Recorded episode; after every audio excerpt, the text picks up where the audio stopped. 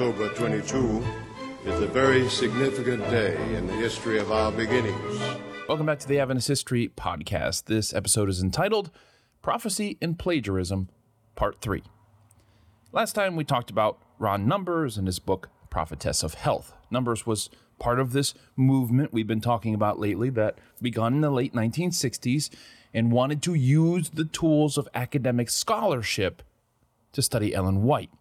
Now, Numbers, of course, concluded in his book that Ellen White's health counsel wasn't original to her. In fact, it was borrowed from other health reformers in her day. The implication, although he didn't state it explicitly, was that she had lied about receiving this information in vision. Now, the White estate, of course, responded to this, and this began a little back and forth. Numbers would go on to have a very successful career, but he never did completely leave Adventism behind, which is something we also talked about. Now, moving on, I want to direct your attention to the cover of the March 20th, 1980 issue of the Adventist Review. I know you just have a bunch of reviews sitting around you at all times, so just pick that one up. In case you don't recognize it, it features a smiling couple on the cover around a basket of fruit, which is on the front of a bicycle. The editorial inside was dedicated to Don Neufeld, who was an intrepid church scholar who had been instrumental as part of the process to create the Seventh day Adventist Bible Commentary Project of the 1950s. And he had, in this issue, just recently passed away, age 65. Now, it was fairly routine fare in this uh, issue until you turn to page 8. And there you would find an article by the General Conference President, Neal C. Wilson. And finding an article by the General Conference President, again, also routine fare, but check out what he wrote. Quote, in spite of what some would have you believe, there is no internal upheaval or major crisis in the Seventh day Adventist Church. There is no reason to become alarmed, unnerved, or panicky. End quote. It's like Wilson used every synonym for crisis that he could find. I mean, if you didn't, if you were an Adventist back then and had no idea what was going on, you'd be like, well, I wasn't panicking until now. Today, a good PR person might tell the president not to use language like internal upheaval major crisis, or words like alarmed, unnerved, or panicky, if your goal is to calm people down. Then again, Jesus and the angels seem to have a lot of fun appearing in front of people and saying, Do not be afraid, which you can imagine seemed to have had the opposite effect on people than was intended. Clearly, this was no ordinary issue of the review, if a reader had been peacefully unaware thus far, they were certainly paying attention now. On Thursday, October 23rd, seven months after Wilson's article, Helen Rea read the LA Times during breakfast. She put down the newspaper, looked at her husband, and said, Now you will be fired.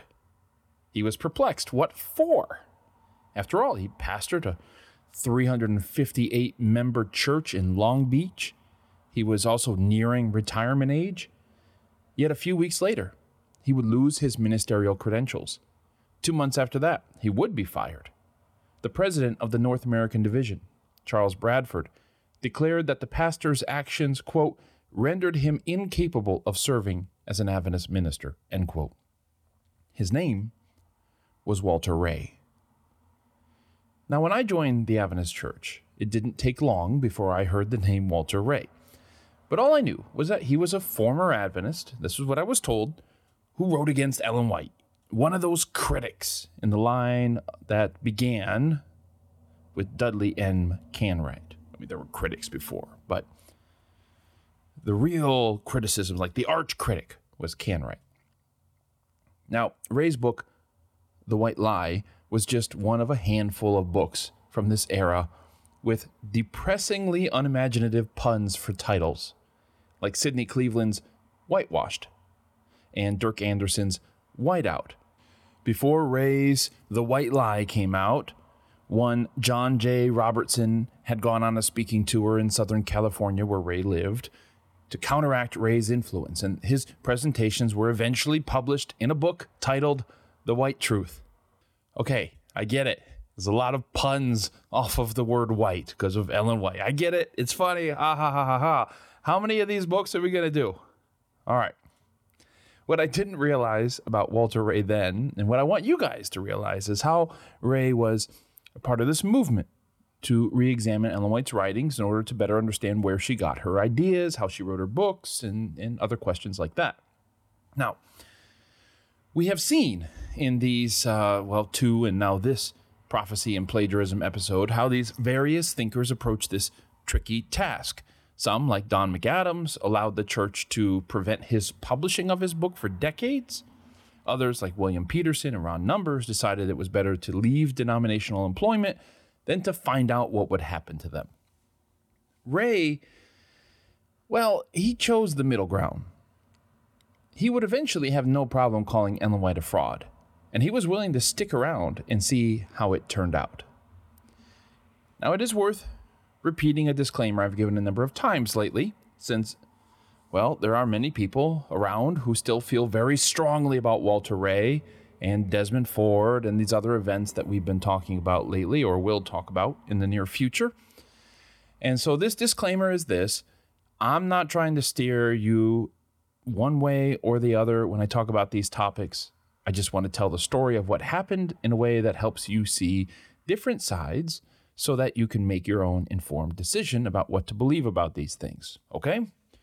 Now, the context of what is going on in the early 1980s matters because while this project to restudy Ellen White, which was inaugurated by Roy Branson, William Peterson, Don McAdams, Ron Numbers, others, hadn't produced much by way of a detailed study of Ellen White, it had begun to fundamentally change how the church was talking about Ellen White.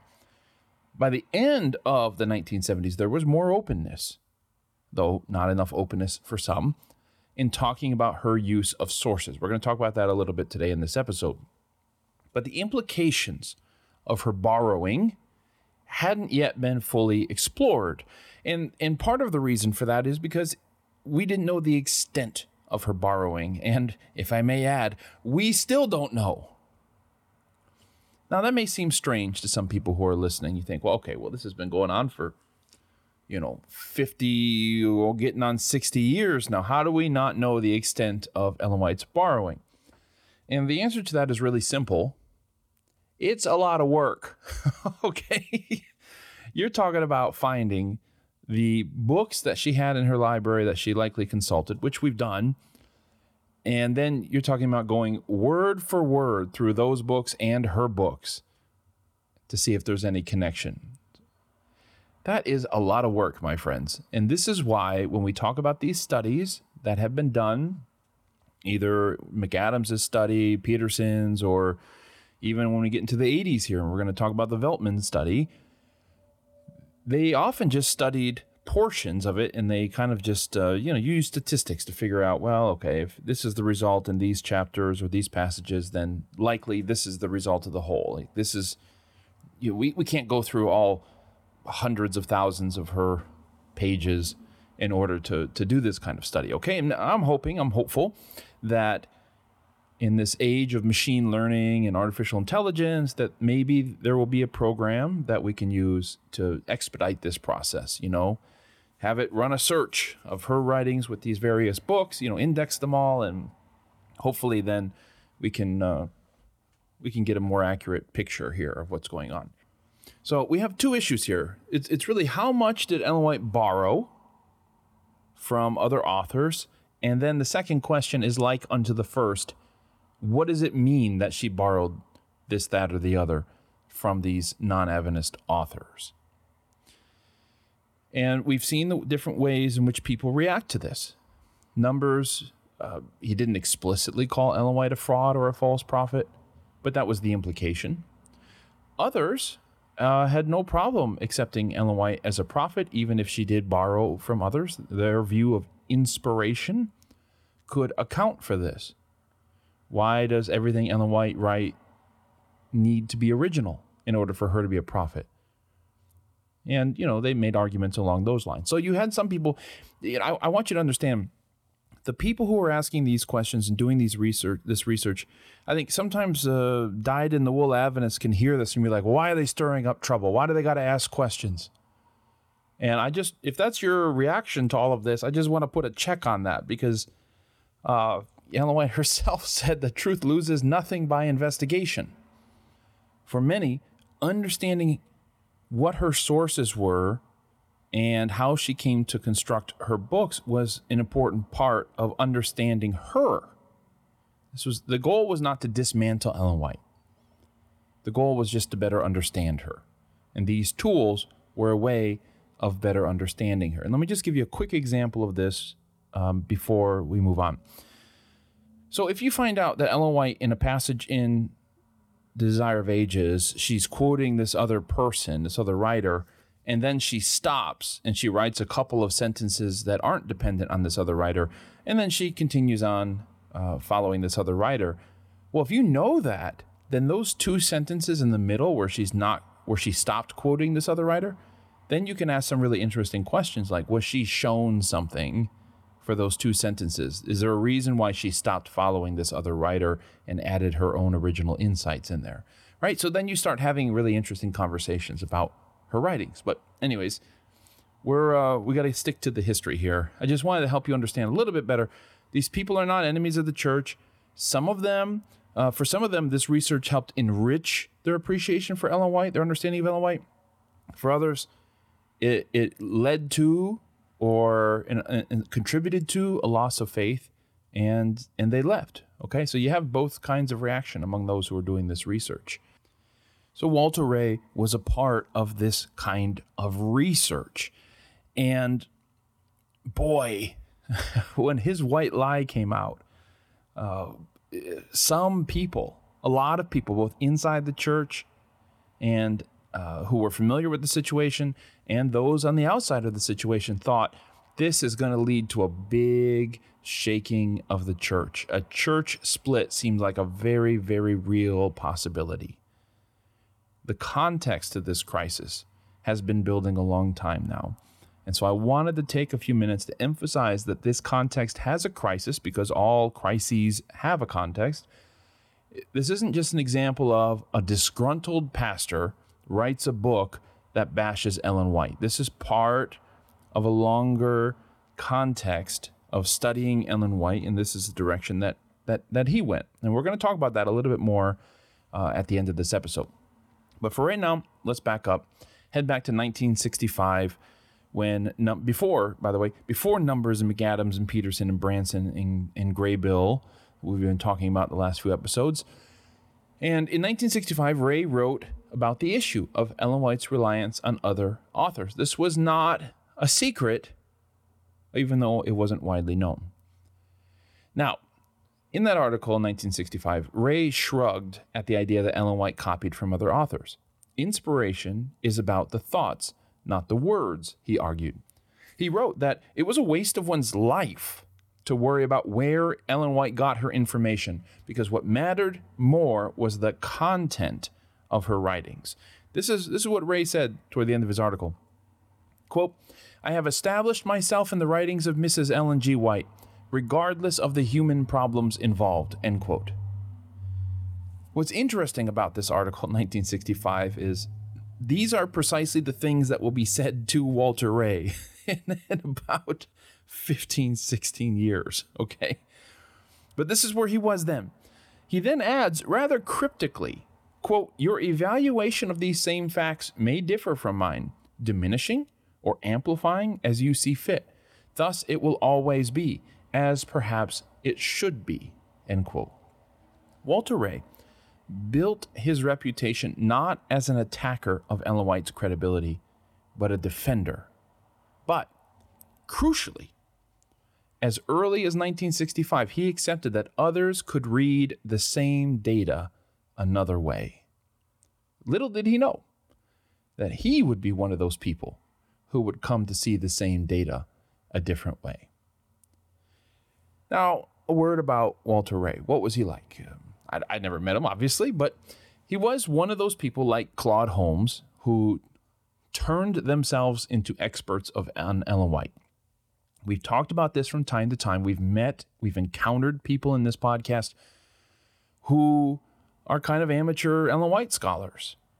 And I don't say amateur in a way that disparages them in any way, shape, or form, but we have to keep in mind that it was not super easy to get access to Ellen White's writings. Uh, obviously, some of her best known books were never out of print, they were always available, but there's no internet. There's no Ellen White CD ROM. An index was eventually published in the early 1960s, an index to her writings. But even then, I mean, so many people who were devoted and interested in Ellen White cut their teeth on creating their own compilations. Because if you're waiting for the White Estate to publish everything she ever wrote, well, you would have to wait until the 20 teens, my friends. That's right. It took a hundred years after her death before her writings were released in full. And that's not a, uh, I guess, a conspiracy or anything like that. It's just the facts. That's there's really no way to do it. What were you going to do? Print every word she ever wrote in books? You know, it's too much. It's too much. It was far easier once the internet came around to be like, okay, we can just release it on the website, and you know, words are just characters, tiny bits of of data. It's it's nothing. Costs us nothing to put it all online, right? So it, it just the technology and the economics of it weren't there until the internet age. So Rea uh, told an audience at one point he, about his childhood, and he said, "quote I have been a devotee of Ellen G. White almost from the time I had heard of her and her writings. In fact, I remember very well learning to type from her book, Messages to Young People. Later in high school and at college, I went from room to room in the dormitory, gathering from the files of others all the quotations that I could find to use in my studies and preparations for the ministry. End quote. And that's what you had to do. That's what you had to do to build your Ellen White uh, compilations. You just had to go around everywhere. There's speakers at camp meeting. Can you share that quote with me? You go to your friends, you buy uh, whatever the latest book is at the ABC, and you kind of create your own index. Here's Ellen White's quotes on this. Here's Ellen White's quotes on that. And then you can, it can give you a, a kind of, oh, this is not a great way of putting it, but it, it can give you a degree of influence in your sphere in life because you can be known as the that Ellen White expert that people can go to. No one's going to call Arthur White up on the phone. You know what I mean? But but if if you're in that local church you're in that conference, man, even your conference president might call you and say, Hey, I need a good Ellen White quote for this or that. And it, it feels good to be that person. I imagine it does. Now, you can still find Walter Rea's two volume compilation on Ellen White's writings. Uh, he, he, he published them, he released them. He did one on the Old Testament figures and one on New Testament figures. So basically, if you want to learn what Ellen White said about David, he tried to gather all the David quotes that she made and put them under David, right? Same thing with Peter, same thing with others. And undoubtedly, that was a very, very, very helpful thing to do, even if, as he would later say, the White Estate was not super happy about it. And by the way, just fun little anecdote, not to interject myself into the story here, but I, I once inquired about making my own compilation and publishing it, because self publishing now, it's, it's pretty easy to do. And uh, well, let's just say the White Estate was very kind about it. And obviously, they can't stop me if the writings are in the public domain, but they strongly encourage me not to do it. so, you know, I can imagine if they were gentle today, maybe it was a, it, it felt a little bit less gentle back then. I don't know. But anyway, so he did these two volumes, these two compilations, and what Ellen White wrote about these various Old Testament, New Testament figures. Undoubtedly, that was probably seen as very helpful to pastors and lay preachers uh, who were looking for good, you know, Ellen White content and didn't have this vast collection of her writings. A third volume was later added to this set, which was Ellen White's comments on Daniel and Revelation. And while pastoring in Orlando, Rea began working on a fourth volume, which was Ellen White's comments on Bible doctrines.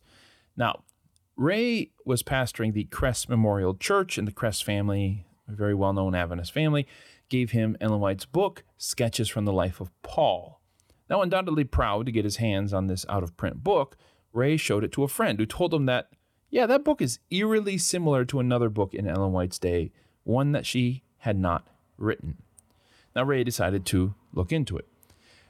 Later, he found himself back in California, where another Adventist family with deep roots gave Rea a book called Elisha the Prophet by one Alfred Edersheim. Now, Rea recognized Ellen White's signature on the book, which is, I mean, an incredible find. But likewise, when Rea was working on his PhD at the University of California, he found more similarities between Ellen White and Edersheim there. Okay, all of this added up. And he began looking into these connections between Ellen White and these uh, other writers of her day. And again, he didn't begin this to cause trouble. He wasn't looking for problems. He was somebody who loved Ellen White and wanted to better understand her writings. And this was a really interesting kind of virgin territory to, to be exploring here. Rea sent some of his research to Arthur White, and a colleague at the White Estate, Robert Olson, replied and told Rea not to publish anything until Olson had a chance to come see him. Well, Bob Olson, you see, he was due to speak at the Southern California Camp Meeting in 1978, which met near a place called Palmdale, the scene of some recent excitement, which we will talk about in a few episodes.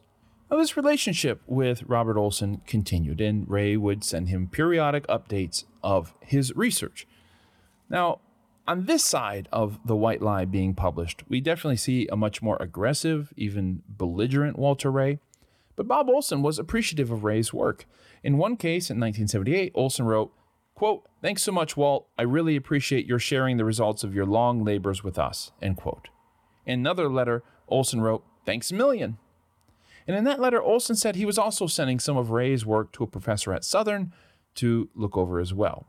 And as you might expect, Ron Graybill got on board with this project as well, offering critiques and support as he had once done with Ron Numbers.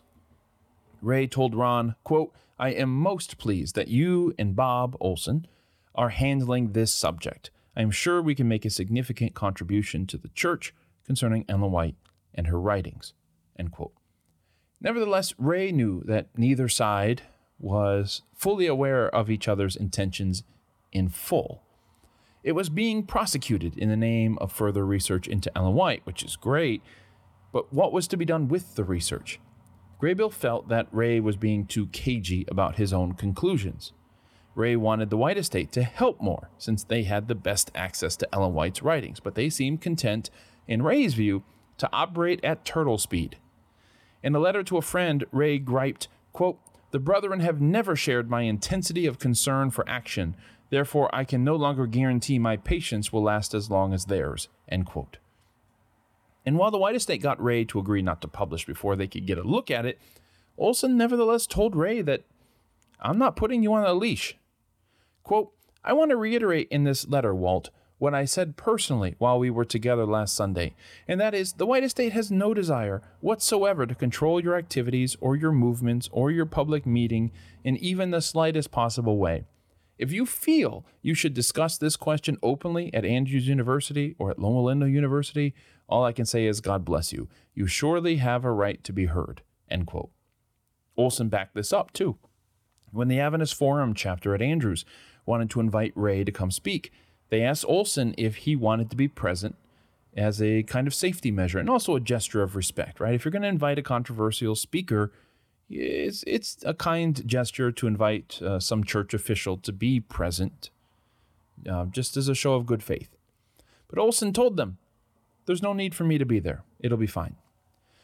Rea kept his conference president informed too, and that president used his own connections with Neal Wilson and Charles Bradford to impress upon them the need to study this issue. Meanwhile, Arthur White began preparing the Adventist public for what was coming. In 1978, he wrote a series of articles for the Adventist Review on an Adventist concept of inspiration, railing against the rigid and distorted sense of inspiration which many had. The next year, Arthur White embarked on a new series of articles on how Ellen White wrote some of her best known books. And when it came to The Desire of Ages, which Rea was then working on, White wrote a, a pretty thorough account of how that book was written, giving due credit to Ellen White's literary assistants while debunking the rumors that they were secretly the authors.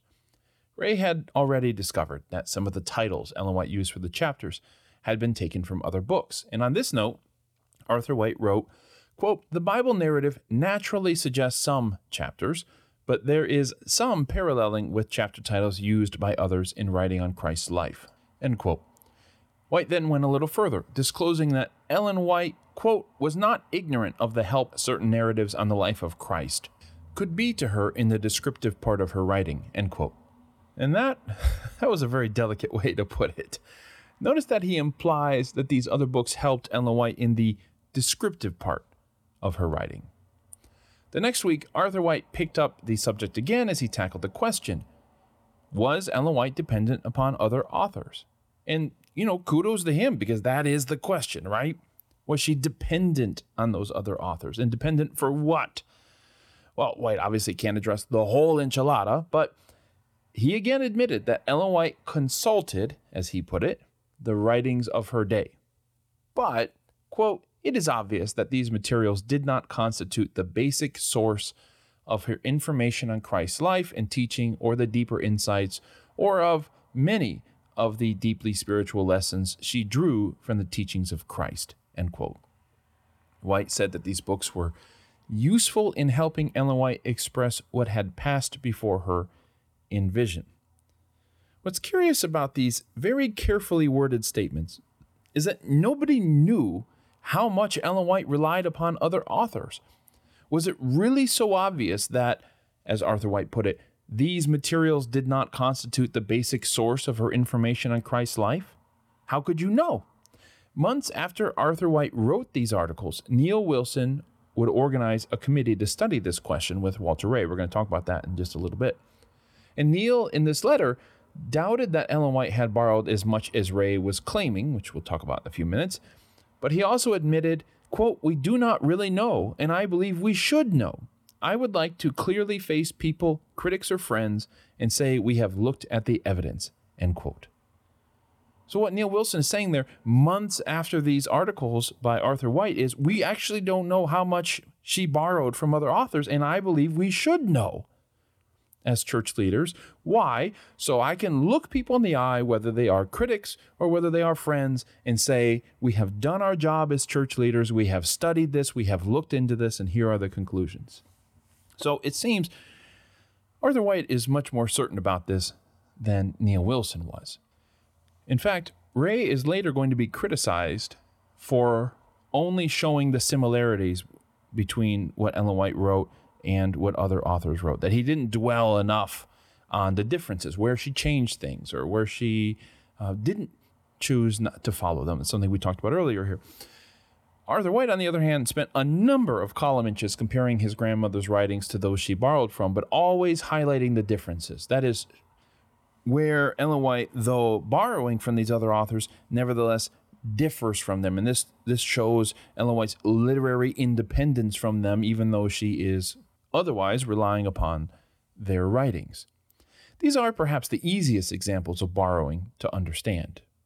Arthur White doesn't show what Walter Rea, Don McAdams, and others had discovered that sometimes she borrows whole passages, or ideas, or even moral conclusions from these other authors, and even, at times, the original author's mistakes. Ron Graybill nevertheless appreciated Arthur White's articles, calling them quote, a very useful first step in educating the church in these matters, end quote.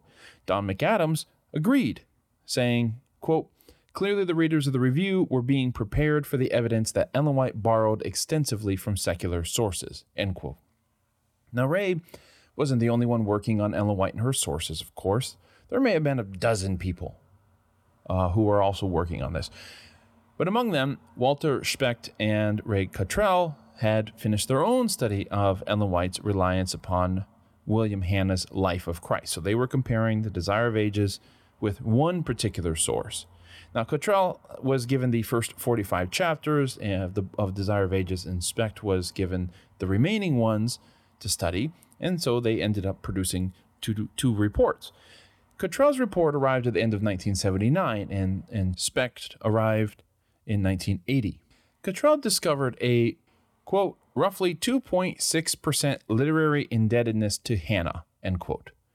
Granted, This 2.6% number is based on a very small sample size of about 11 paragraphs out of the 45 chapters which Cottrell studied. Cottrell compared Ellen White's Desire of Ages to the Gospel of John uh, as a metaphor, in the sense that John uses some of the same stories which the synoptic Gospels use Matthew, Mark, and Luke. But then John kind of adds his own layer of meaning to those stories. And so Cottrell was saying, in the same way, Ellen White borrows from these other authors, but she she makes it her own. She adds her own layer of meaning to it that renders the finished product to be something unique and special on its own. Now, of course, Specht and Cottrell were comparing one of Ellen White's books to one other book, while Rea was looking uh, for all the sources that she relied upon. Yet, Specht and Cottrell's work of more limited borrowing established a skepticism among church leaders of Rea's claims to Ellen White's high degree of literary dependence. And I've, I've seen a number of claims that Walter Rea made. One of them, I'll just say, is that she borrowed 80% of what she wrote. And here, Cottrell and company are coming in at 2.6%, at least just on this one source. Now, it is interesting to note that whatever Ellen White's degree of literary dependence upon these other sources, it bothered some people and didn't bother others. How one receives this information depends upon how one understands inspiration. I'll say it again because it's preacher time. How one receives this information depends upon how one understands inspiration. All right, shout out to Jud Lake. Did I pass preaching class? Woo, that's my bullet, baby. Anyway, sorry, composing myself again. Bob Olson would later advocate for a study of the literary dependence of various biblical authors. This to him was important. And let me give you an example of that real quick. He wanted to uh, see a study of how these New Testament authors or Old Testament authors borrowed from other places in the Bible. For instance, how Revelation borrows from various apocryphal or even Old Testament texts. You know, you've probably heard that a lot of Revelation is just a callback to something that happened in the Old Testament or in the Apocrypha, often without attribution. Unlike the Gospels, where it's like you have, it has been written, da da da da da. That doesn't really happen in Revelation as much. The the references are, they, they just it's either a paraphrase or even sometimes a direct quote, and often without attribution. So is it any different from how Ellen White did those things? Did it matter if Ellen White borrowed from other authors? If John did it too? Now, again, it was hard to answer these questions without more thorough studies in how much and what Ellen White actually borrowed. But I want you to feel that tension because y- you want to push to study these things, but it's a lot of work and it takes a lot of time to do an in-depth study on her sources. But but as you're doing that, you're kind of like, okay, well, what is the conclusion here? What is this leading towards? And so you kind of want to jump to the conclusion because Let's get to the interesting stuff already, right? I'm doing all this research, but what does it mean? Where is it going? And you see other people doing this research and you, you realize how needed it is and how church leaders want to see this research uh, happen and, and, and come to a conclusion and they're concerned about the well-being of the church when this information gets out. And so maybe you feel some pressure to, to answer the question that's on everybody's mind. What does it all mean? Tensions between the church and Rea began forming throughout 1979. The White Estate and the General Conference felt that Rea was exaggerating the significance of his findings. You know, that claim about 80%. I'm not sure exactly when he arrived at that number, but that, that would be an example of, of a claim that they felt was really exaggerated. And Rea felt that the church leaders were understating the truth. And as you can imagine, when you feel somebody is exaggerating, you have a tendency to want to downplay it. And when you see somebody downplaying uh, in something important, you have a tendency to exaggerate it. So this is not going to work out well. There was also a seminary student named Bruce Weaver who found a list of books in Ellen White's library in the autumn of 1978. And he began hunting down copies of those books and comparing them with what she had written. Okay, that's a necessary step. But eventually, Weaver found White Estate memos where Rea was mentioned. These are internal memos. And he sent these, he made copies of them and sent them to Rea. Now, when this was discovered, of course, he was kicked out of the seminary, lost his conference sponsorship, all of that stuff. And ironically, ironically, Weaver would later grow frustrated with Walter Rea because Rea apparently used some of the information that Weaver had provided about Ellen White and her sources and yet never once cited him. He is mentioned in the beginning of White Lie, but his specific contributions are, are never publicly acknowledged to my knowledge. And as Rea recounts it, in January of 1979, Bob Olson spoke at Loma Linda. And in response to a question about Ellen White and her sources, because again, people who were in the know wanted to know. And in response to this question, Olson apparently, according to Rea, responded that there was a pastor in Southern California making waves about Ellen White's borrowing, but that people shouldn't pay any attention to it. Now, again, keep in mind, this is from Rea's perspective here. And I don't have a copy of that cassette. If you have a copy of that cassette, let me have it. I'll digitize it and send it back to you. But this is how Rea interpreted it. On September 15, 1979, Rea presented some of his findings at a workers' meeting in Southern California. And for those outside of pastoral circles or administrative circles, workers' meeting is usually this uh, meeting that happens every year where all the pastors gather together and they meet with their conference leaders. There are reports and discussions and all these sorts of things. Rea also made a presentation at his Long Beach church. And meanwhile, church speakers, that is, denominational leaders like Bob Olson, were hitting the camp meeting circuit that year, and they were intimating that these concerns about Ellen White's literary borrowing were no big deal. And when Bob Olson got, gave one such talk in Southern California, Rea felt personally attacked. Now, privately, you know, in Rea's understanding, the White Estate is excited about receiving my research, but publicly they're downplaying it, although, of course, they didn't mention Walter Rea by name. Rea began broadening his research, trying to find more secular sources for anything and everything Ellen White wrote. His conclusions also began to grow in scope, but also impossible to nail down because, as we, we noted, Graybill chastised him for uh, not putting his conclusions in writing. And if he had, if he had, this story might have ended a lot sooner than it did. You know, perhaps, perhaps. I don't know what his conclusions were in the fall of 1979 versus the spring of 1980, but he was surprisingly slippery about putting those conclusions in writing. He had no problem making public statements, however, and those were beginning to add up. It was clear that it was time to sit down and talk. So, on January 8, 1980, Neal Wilson formed a committee of 19 to examine the evidence Walter Rea had collected. Walter himself had asked for the meeting, apparently, and some of the names you might recognize on this committee. There was Bill Johnson, soon to be editor of the review. There's Bob Olson, of course, Herb Douglas, Don McAdams, and hey, Larry Richards, one of my bosses when I was at seminary. And of course, I didn't know about his involvement in this, so I never asked him, and I will regret that. Wilson explained to the committee that the basic claim that Ellen White borrowed is not a new claim, but the amount which Ellen White borrowed, as claimed by Rea, was staggering. And again, you know, he was putting this figure around 80%. Wilson was straight about this. He told Rea, the burden of proof was on you to prove that 80%, 70%, 90%, whatever of her writings were borrowed from others. And he also told the committee that we owe it to the church members to quote unquote get the facts out on the table. They were to meet in a few weeks' time in a third floor conference room at Glendale Adventist Hospital. On January 28th at 9 a.m., the meeting began. And when I say meeting, I mean, you know, obviously it was mostly Walter Rea presenting.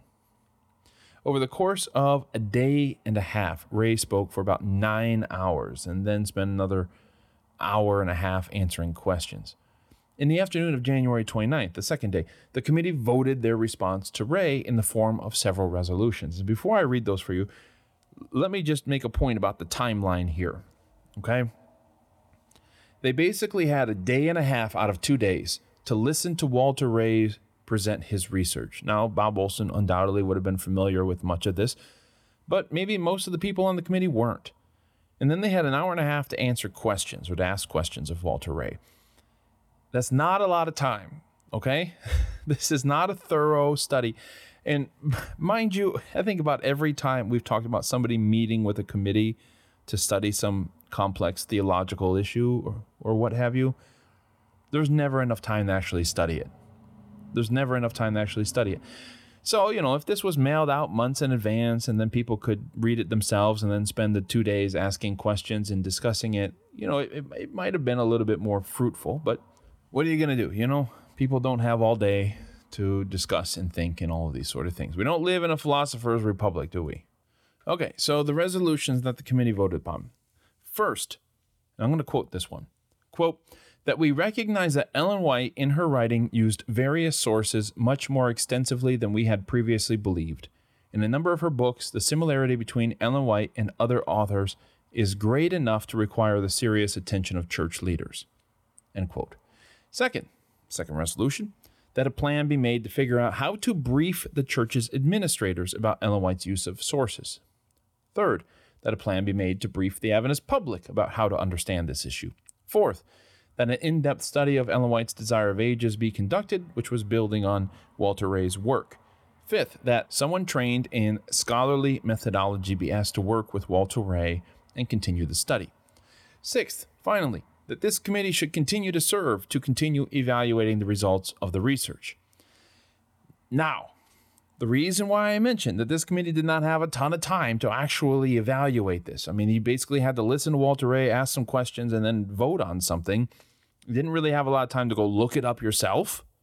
Uh, to he had marked up the Desire of Ages, kind of color coded it, and to to describe how Ellen White was borrowing, and you, you just didn't have enough time. You didn't have any time really to to look into that more deeply. You just kind of had to take his word for a lot of it. And this is why this is why the the committee reacted fairly positively to what Walter Rea had presented. And it's why upon more thinking about this issue that some plans are going to change. We're going to get to that in just a second. Now, committee members genuinely appreciated Walter Rea's work. Some were vocal about not wanting to see the church cover this up. They wanted to see this get out to the people. They wanted to see, not all at once, but they wanted to see a steady stream of it get out to the people. But as Spectrum reported, quote, most of the committee also stressed the sloppiness of Rea's methodology. As one scholar put it, the evidence is stronger than his presentation, end quote. So even though the committee agreed with Rea that Ellen White borrowed far more than they had expected and that most Adventists were even aware of, they weren't sure about Rea's conclusions and frankly, frankly, didn't seem to completely trust his ability to arrive at the right conclusion. Fred Veltman, a professor at Pacific Union College and one of the two observers at the January meeting, walked away unimpressed by Walter's research, griping, quote, even his underlining is inaccurate, end quote. That's a savage burn from an academic, let me tell you. The general complaint here from Veltman and church leaders is that Walter Rea was too eager to make his work public before he had finished thinking it through. Walter's zeal would cause a lot of problems in the church, and Veltman felt that an ordained minister like Rea should be more mindful of how his research might harm the faith of the faithful. Jack Provonsha, teaching nearby at Loma Linda, reflected Veltman's ambivalent feelings when, in a letter a few weeks after the Glendale meetings, he praised Walter Rea's work and he said he wished the White Estate would just hire Rea to let him finish the project. And yet Provonsha lamented how one of his former students had been devastated by Rea's presentation to the Long Beach Church in 1979. On top of that, one of Rea's own members apparently had told Jack, quote, I shall never be able to read The Desire of Ages again, end quote. Provonsha agreed with Rea that church leaders had known about this issue for a long time, that they had concealed this material over the years, but he also agreed with Rea's critics that Rea hadn't thought through the issues all the way. Provonsha wanted Rea to stop presenting the evidence of borrowing without an explanatory model of how inspiration can account for all of this. He also wanted Rea to better appreciate that even if Ellen White did borrow, her overall perspective is unique, and therefore it doesn't really matter if she did borrow. Quote, Unless you are able to add these other two dimensions to your work, I think you owe it to the church to remain silent, except in the presence of individuals who have worked their way through this issue. End quote. That's what Jack told Walter. Now, six of the 19 members of the committee, plus Fred Veltman and Ron Graybill, presented a report to Neal Wilson a couple weeks after the Glendale meeting. The General Conference ultimately agreed that members needed to be educated about these issues, but decided to inform Walter Rea that, quote, his intensive study over the period of years has largely served its purpose, and that now the General Conference will ask other individuals to carry on this work to the degree deemed necessary by the leadership of the church, end quote. Yeah, you know, that's not going to sit well with Walter Rea. Being told that this study that you initiated on your own, that you have spent countless hours pursuing, that when somebody else tells you that your work has served its purpose, you know, this work that you began and initiated and poured yourself into, and somebody else is telling you that you've you've done enough, yeah, that's that's gonna not sit well, is it? Well, Rea, for his part, had walked away from the Glendale meetings feeling vindicated. He was happy to tell people that, apparently. Neal Wilson was not so happy that he walked away telling people that, because later that summer, Wilson would write ominously to Rea, quote, There is a serious question in the minds of many, Walter, as to whether your activities over the last couple of years have really been in harmony with these basic concepts and ethics of the ministry, end quote. In other words, don't walk away from the Glendale meeting saying, "Oh, look, church leaders have fully vindicated everything that I'm saying, and, uh, you know I'm right, and all these sort of things." Uh, Neal Wilson's like, "I don't, I don't see it that way, and I don't think you can construe it that way." Now, of course, all of this was after audio recordings of the Glendale meetings leaked, which Wilson also blamed on Rea, writing, quote, I cannot overemphasize my disappointment in the way that you broke what I felt was a gentleman's agreement, the word of a minister, an agreement reached and made by a minister is in my judgment sacred and binding. End quote. Now, these strong statements, months after the Glendale meetings, where Rea's research was formally praised, shows just how fast things fell apart. And while I haven't found this particular source myself, apparently the Southern California Conference president, that's Rea's president, published a statement that quote, the committee did not discover dependence on other authors in the spirit of prophecy writings, end quote, a few weeks after the Glendale meeting. Rea's friend Jerry Wiley was incensed at what he perceived to be a complete betrayal. Official statements by church leaders began to appear everywhere as well in the review, in union papers, at different workers' meetings, and of course, Bob Olson even released a 14 page document about Ellen White's use of sources that April. Rea felt it was a pre planned conspiracy to take over his research and that the Glendale meeting was, uh, presumably, just for show. Focused on the significance of his own research, Rea seemed to be forgetting that there were perhaps a dozen people working on the same stuff, and that the White Estate had long ago acknowledged the need to educate the membership. Still, it must have felt jarring for Walter Rea to have had a good meeting where his work was appreciated, only to be told, I mean, just weeks later, that others would complete his research because apparently he wasn't trusted to follow through. It's natural to look for a reason for that sudden turn, and Rea settled on calling it a cover up. And in his eyes, this is what happened. As soon as that committee, which supported him, reported back to headquarters and his research became known to a wider circle of leaders, they immediately tried to put him and his research on ice. They got spooked, realized we need to control this thing, and tried to sideline him. Rea insisted that he had broken no moral code, he had committed no crime, he had denied no doctrine, he was still an ordained minister in good standing, pastoring a large church, and yet he was hearing rumors that he would be fired in a rather testy letter. He told Neal Wilson that if he were fired without cause, of which, you know, there's no cause, he would consider suing the church. And this naturally riled Wilson, who, as we just noted, had a very, very high value of how a minister should behave. And Wilson assured Rea that he would not be fired. But, but, if he continued agitating against the church, sowing doubts and so on, then the only honorable thing for Rea would be to quit. It's kind of like that old honor society thing where it's like, uh, hey, you know, you've dishonored your emperor, your king, then fall on your sword. And so, in the middle of this, Wilson wrote his remarkable article in the review to urge members to calm down. There's no crisis, there's nothing to see here, everything is fine. And here, for the first time in this article, a General Conference president is owning up to the fact that Ellen White borrowed from other authors and that it's significant. Now let's zoom out again, because Wilson's concern wasn't just Rea. In the spring of 1980, when Wilson's article came out, a professor on loan from Pacific Union College, one by the name of Desmond Ford, was then on leave to write out his own views on the sanctuary in preparation for meeting with church leaders at a place called Glacier View. And then there was the Davenport scandal. And while that affair wouldn't completely break into the open until the summer of 1981, the next summer, there were some who were already raising the alarm.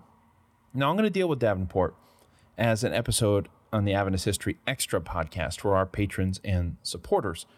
It was a huge scandal, granted, but dedicating an episode to it here on the Adventist History podcast doesn't really move our story forward very much. So go become a patron or sign up for Adventist History Extra on the website if you want to hear that. In the meantime, if you want to know something right now, Michael Campbell, Michael Yonker wrote an article on the Davenport affair in the Encyclopedia of Seventh day Adventists. It's available for free online. So if you want to go inform yourself real quick, well, there you go. What I will say here, and something you're not going to find in the article, is how Walter Rea was involved in the Davenport affair. Because Davenport, Donald Davenport, had apparently reached out to Rea's Adventist lawyer friend Jerry Wiley in 1978, and this got Wiley curious. He began looking into Davenport's success, only to find out that it was a Ponzi scheme. He tried warning Neal Wilson, who apparently replied with some skepticism, as uh, usually that's that's the first reply to everything, right? Wiley tried to warn various church leaders over the intervening years to no avail. When Rea took up the Long Beach congregation in 1976, he was apparently pastoring Don Davenport's home church. And there he learned about Davenport's divorce from his wife several years earlier. And in looking up the divorce papers, and I, before I finished that sentence, when I was writing this, I was thinking to myself, is that what pastors did? You know, if you found out members got divorced, did you go look up the divorce papers to make sure that it was all above board? Or was Rea told something that, that kind of said, oh, this is, um, this, there might be something here worth looking up? I don't know. But, anyways, he looked up the divorce papers, and Rea said he discovered how deeply Davenport was in debt and how many church leaders were connected to Davenport in this debt. So, when Rea felt some criticism coming from church leaders throughout 1980, over his Ellen White research, he shot back, saying, Those sitting in judgment of me better not be invested in Donald Davenport. Because unlike those people, Rea insisted that he had never done anything wrong. And in a letter to Wilson, he noted that he was only eight years from retirement, pleading with Wilson to, quote, suggest a plan whereby I can retire with honor and security, end quote. So there you have it. FDR, Ford, Davenport, Rea, all happening at the same time.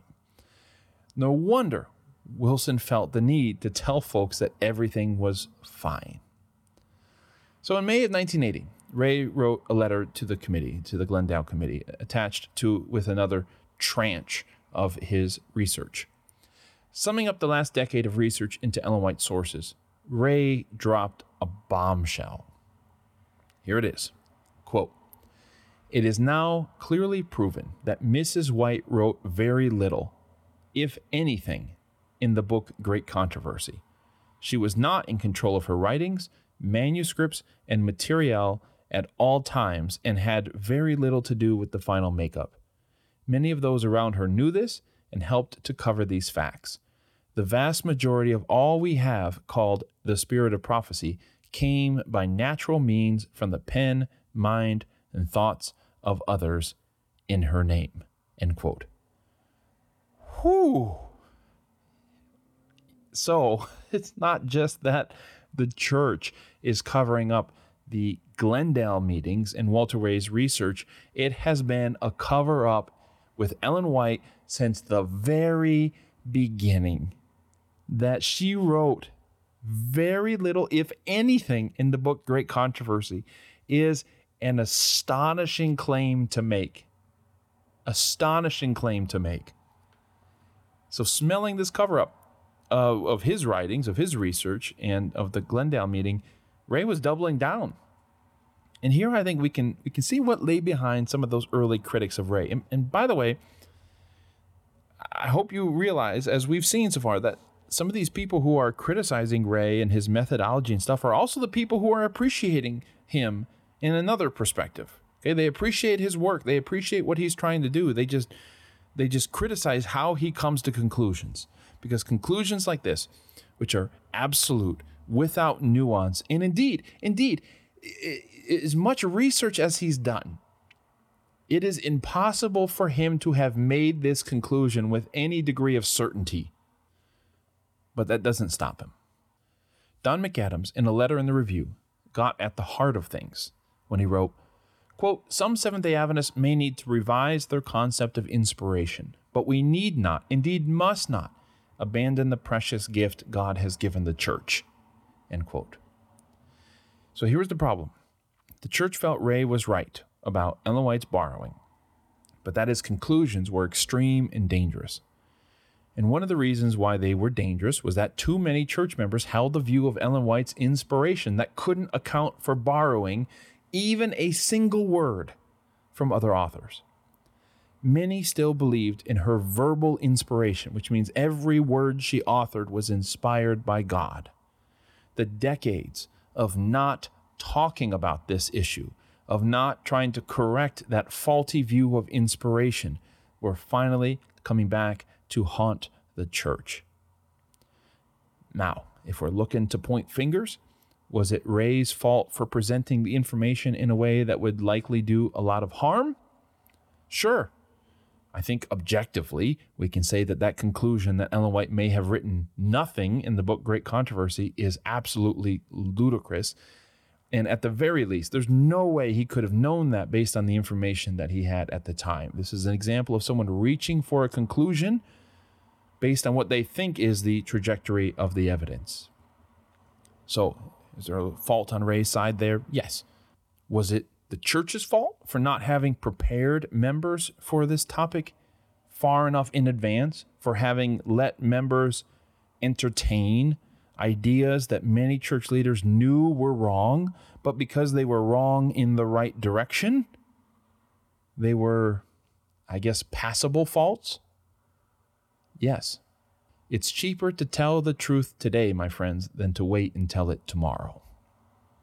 And by letting these misconceptions accumulate for generations, it made it harder. It made it so that when somebody like Rea said the things that he did, more people were going to be unsettled and hurt and shocked by the result. Now, as you can gather, things were breaking down fast between Walter Rea and church leaders. Rea was frustrated that his project was, from his perspective, being hijacked by the church by a church who wanted to bury his conclusions or at least slow roll them to death, right? Like just feed people a nugget at a time and take their sweet old time. From the church's perspective, Rea was rash and was rushing to judgments far beyond the evidence.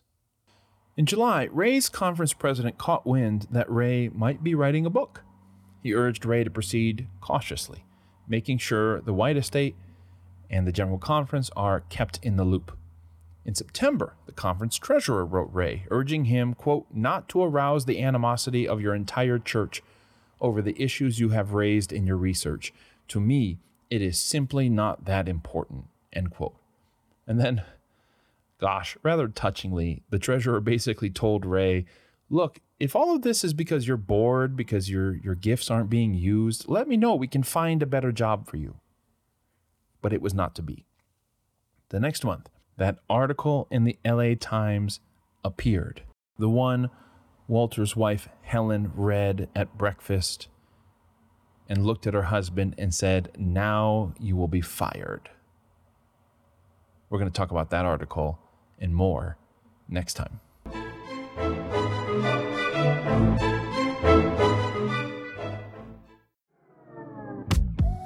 Hey, it's me again. If this episode didn't quench your desire for more Adventist history content, then go subscribe to Adventist History Extra. It's a private podcast that I do for those who support the Adventist History Project. You can get access to Adventist History Extra on the website, which is AdventistHistoryProject.org, or by becoming a patron at patreon.com. Now, there's more variety at Adventist History Extra, in case you were wondering. I do some interviews. Sometimes I do bonus episodes. You know, I, we had a good episode here in the Adventist History Podcast, and I want to talk some more about it. Other times, I go behind the scenes at conferences I attend, like the Women in Seventh day Adventist History Conference. What's more, just as a second announcement for you, Michael Campbell and I are leading a bus tour in October 2024. So, if you want to go drive around New England a bit, see the, see the sights, and have some fun, well, you can sign up for our bus tour newsletter, once again, at AdventistHistoryProject.org. And we're going to keep you up to date there about what you need to know to go and sign up for that and all of that. So, just to be very, very, very, very clear, we don't have a sign up for the bus tour itself but it's a sign up for the newsletter so you can stay informed about the bus tour so I don't have to make announcements every single time and interrupt these episodes and all of that. That's where those announcements are going to be. So if you're interested, head on over to the website. You can sign up for the bus tour newsletter over there. Okay, I think that about does it. Thanks again for listening.